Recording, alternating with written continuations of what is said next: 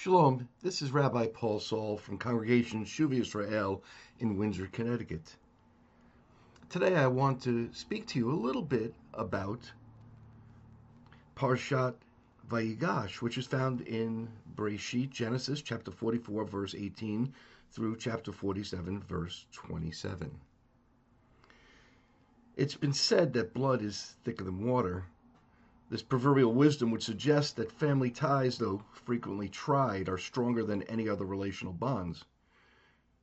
After all, no judge would allow the sibling of a defendant to sit on the jury empowered to impartially try him or her. And which of us would not suspect a miscarriage of justice if such a situation were to be allowed? Even if the verdict were to go against the defendant, it might suggest severe animosity between the siblings. For as many of us have observed, when the strong knots of family ties are broken, they are often the most difficult to repair. Such is the prologue to the profound theater of today's Parsha. Joseph, Israel's favorite son, sits in judgment of his brothers. These same brothers had many years earlier sold Joseph into slavery as a jealous response to their father's privileged treatment of him. Though Joseph suffered many years of hardship, Providence elevated him to a position of authority, vizier over all of Egypt, and second only to the Pharaoh. His position was a reward for his God-given wisdom, insight, and vision that saved Egypt, and in effect, all of the surrounding nations from the deadly results of a great famine. After correctly interpreting Pharaoh's dreams, Joseph urged the ruler to prepare for 7 years of famine during 7 years of prosperity. How could he have known that his own brothers would seek audience with him in an effort to purchase food, to sustain the lives of themselves, of their father Jacob, and also their youngest son, brother Benjamin?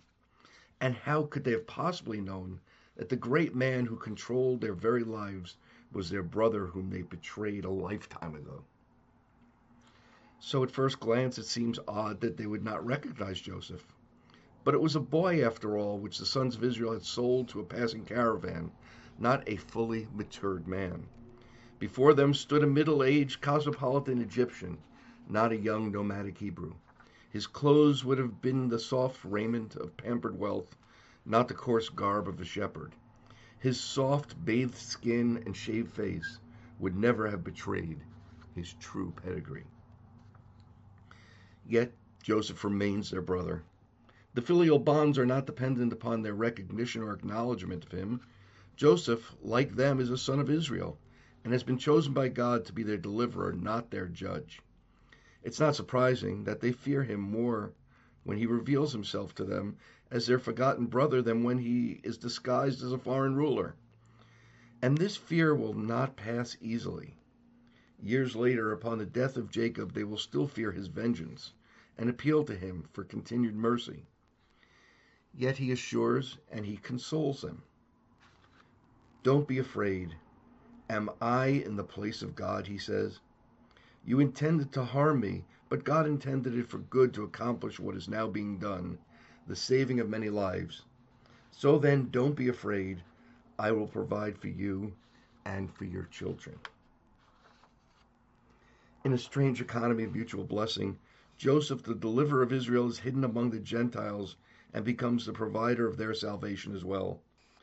But some 400 years later, when the new Pharaoh forgets Joseph and oppresses the children of Israel, the Holy One, the God of Israel, will break the back of Egypt. Egypt, as the prototypical nation, learns that you cannot receive blessing from the God of Israel if you do not honor the children of Israel. Another strange and somewhat ambivalent relationship exists between Joseph and Judah. It was Judah years before who had devised a plan to fake Joseph's death and sell him into slavery. He did so to prevent his brothers from killing Joseph. And it's also Judah who becomes the protector of Benjamin, offering himself in slavery so the youngest of Jacob's sons might be spared from the wrath of the vizier prior to Joseph revealing himself.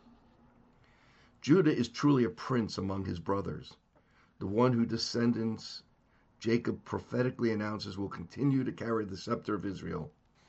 Judah is the ancestor of Jesse, the father of David, who was the quintessential king of Israel, the forebearer of the Prince Messiah. Judah is a ruler among his brothers. Joseph, on the other hand, is a ruler among the Gentiles, a suffering servant for the sake of his brothers. Joseph is to Judah as the dark side of the moon is to its bright face. It's no wonder, then, that when the sages wished to reconcile the disparate pictures of the Messiah in Scripture, the lowly servant who would arrive on the foal of a donkey, and the victorious king who would come upon the clouds, they looked to the strange interrelationship between Judah and Joseph. The rabbis of old determined that if Israel were meritorious, we would receive the victorious Messiah, Mashiach ben David.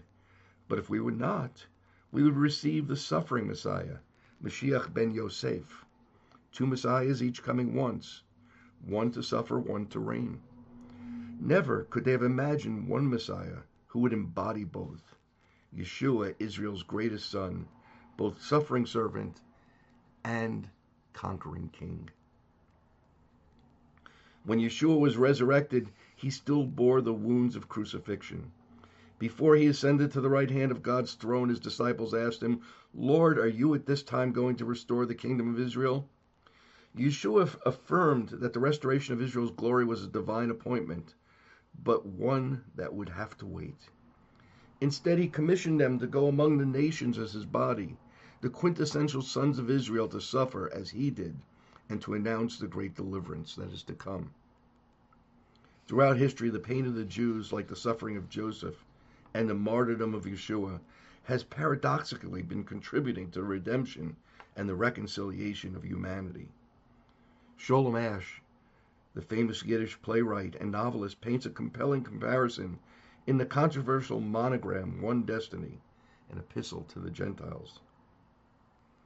He states, "Hemmed in by a ring of death with bayonets and rifles on the streets of the ghetto, huddled in burning synagogues along the crusaders' paths, and on the way to the inquisitor's stakes, Jewish martyrs prayed, sang, and cried out to God, the same outcry that was heard on the cross from he who gave his life to save the world, Eli, Eli, lama sabachthani, my God, why have you forsaken me?"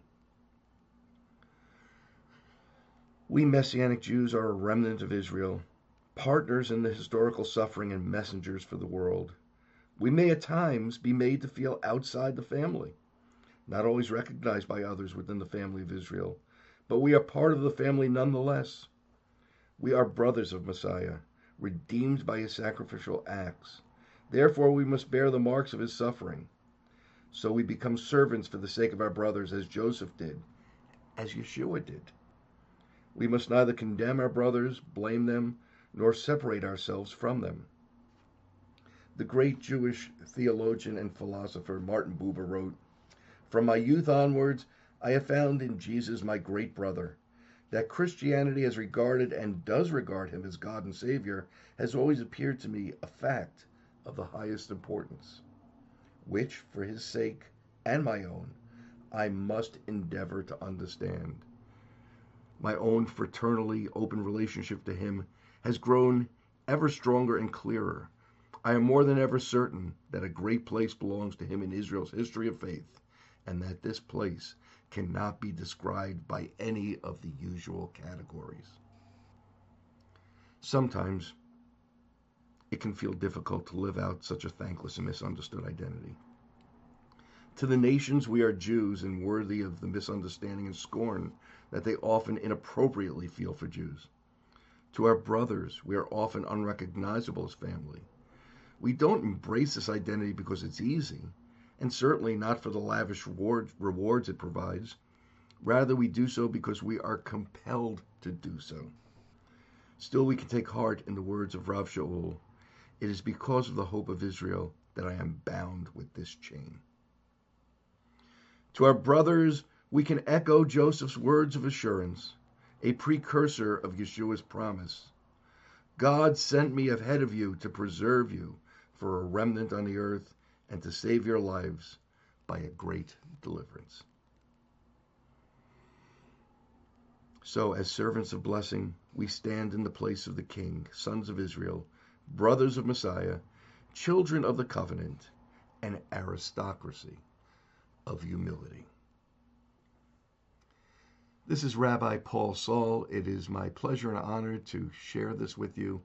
And if you enjoyed this and were edified by it, please continue to listen to future studies of Torah at umjc.org. Thank you for joining, and have a great week.